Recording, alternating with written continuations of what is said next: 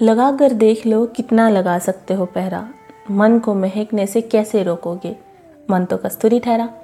नमस्ते दोस्तों, मैं हूँ आप सबकी पॉडकास्टर जो भी आपको हो वही जो हर वक्त हमेशा आपसे बात करने के लिए बेकरार रहती है और कुछ किस्से, कुछ कहानियाँ हमेशा आपके साथ साझा करने, बिना बताए, बिना पूछे, जब उसका मन करे, आ जाती है। तो आज भी मैं आपके सामने एक ऐसी ही कविता रखने वाली हूँ। आशा करती हूँ कि आप सबको वो कविता बहुत ज़्यादा अच्छी लगेगी। हमारे राइटर है अखिलेश सिंह। उनकी लिखी ये बड़ी प्यारी कविता है। कविता का शीर्षक है, प्रेमिकाएँ। हमारे आसपास ऐसे बहुत से लोग होते हैं, बहुत सी ऐसी महिलाएँ होती है, जो हमसे बहुत प्रेम करती है, बहुत प्यार करती है। सिर्फ़ एक अकेली लड़की या ऐसी व्यक्ति जिसको हम प्रेमिका का टाइटल नहीं दे सकते। माँ हो सकती है, बहन हो सकती है, कोई अच्छी दोस्त हो सकती है, सब में कहीं ना कहीं कोई ना कोई प्रेमिका बसती है। और इसी पर अखिलेश जी ने कुछ लिखा है और वही मैं आप सबके सामने आज रखना चाहूँगी। तो वो लिखते हैं कि प्रेमिकाएँ। प्रेमिकाएँ तकलीफ़ देह थी।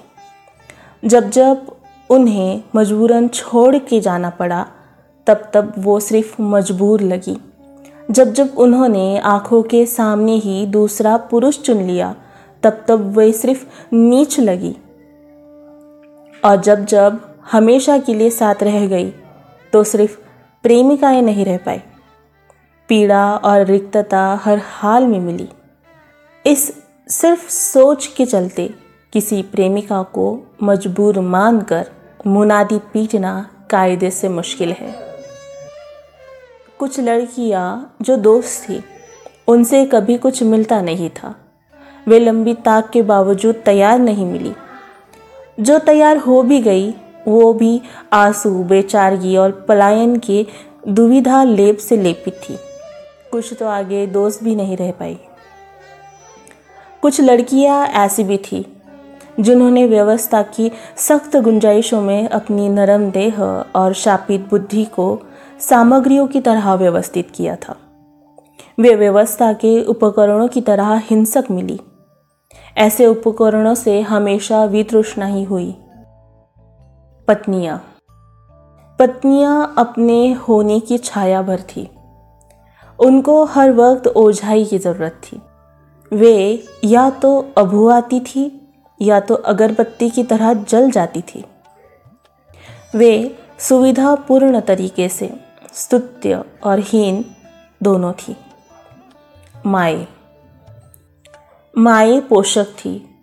वे हमेशा पोषक लगी। वो कमज़ोर थी या मज़बूत थी, ये समझ के परे था।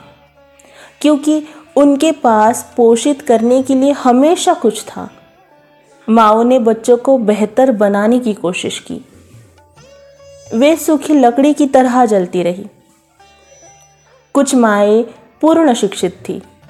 उन्होंने बच्चों को शिकारी की चाल सिखाई। बहनें बहनें, जो छोटी थी, वो हमेशा छोटी ही रही और जो बड़ी थी, वो बड़ी ही रही हमेशा। बहनों के बराबर होने के लिए कुछ समय तक झुकना पड़ता। झुकना असह्य था। झुकना बहुत असह्य था। सब बराबर होने की राह में रीढ़ की कई पीढ़ी की अकड़न का रोग जड़ा हुआ था।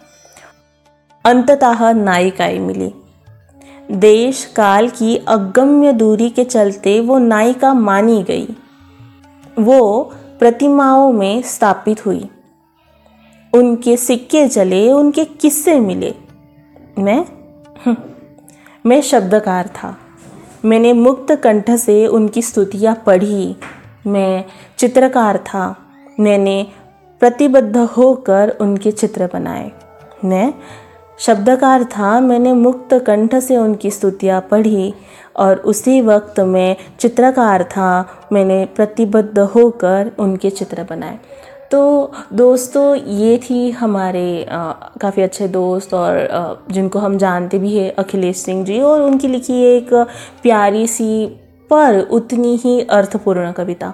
तो आशा करती हूँ कि आपको ये कविता अच्छी लगी होगी और अगर आप इस कविता से रिलेट कर सकते हैं तो प्लीज़ अपने सभी दोस्तों को फैमिली मेंबर्स को और सबसे पहले तो उनको शेयर करना ना भूलें जिनसे आप तहे दिल से बहुत प्यार करते हैं।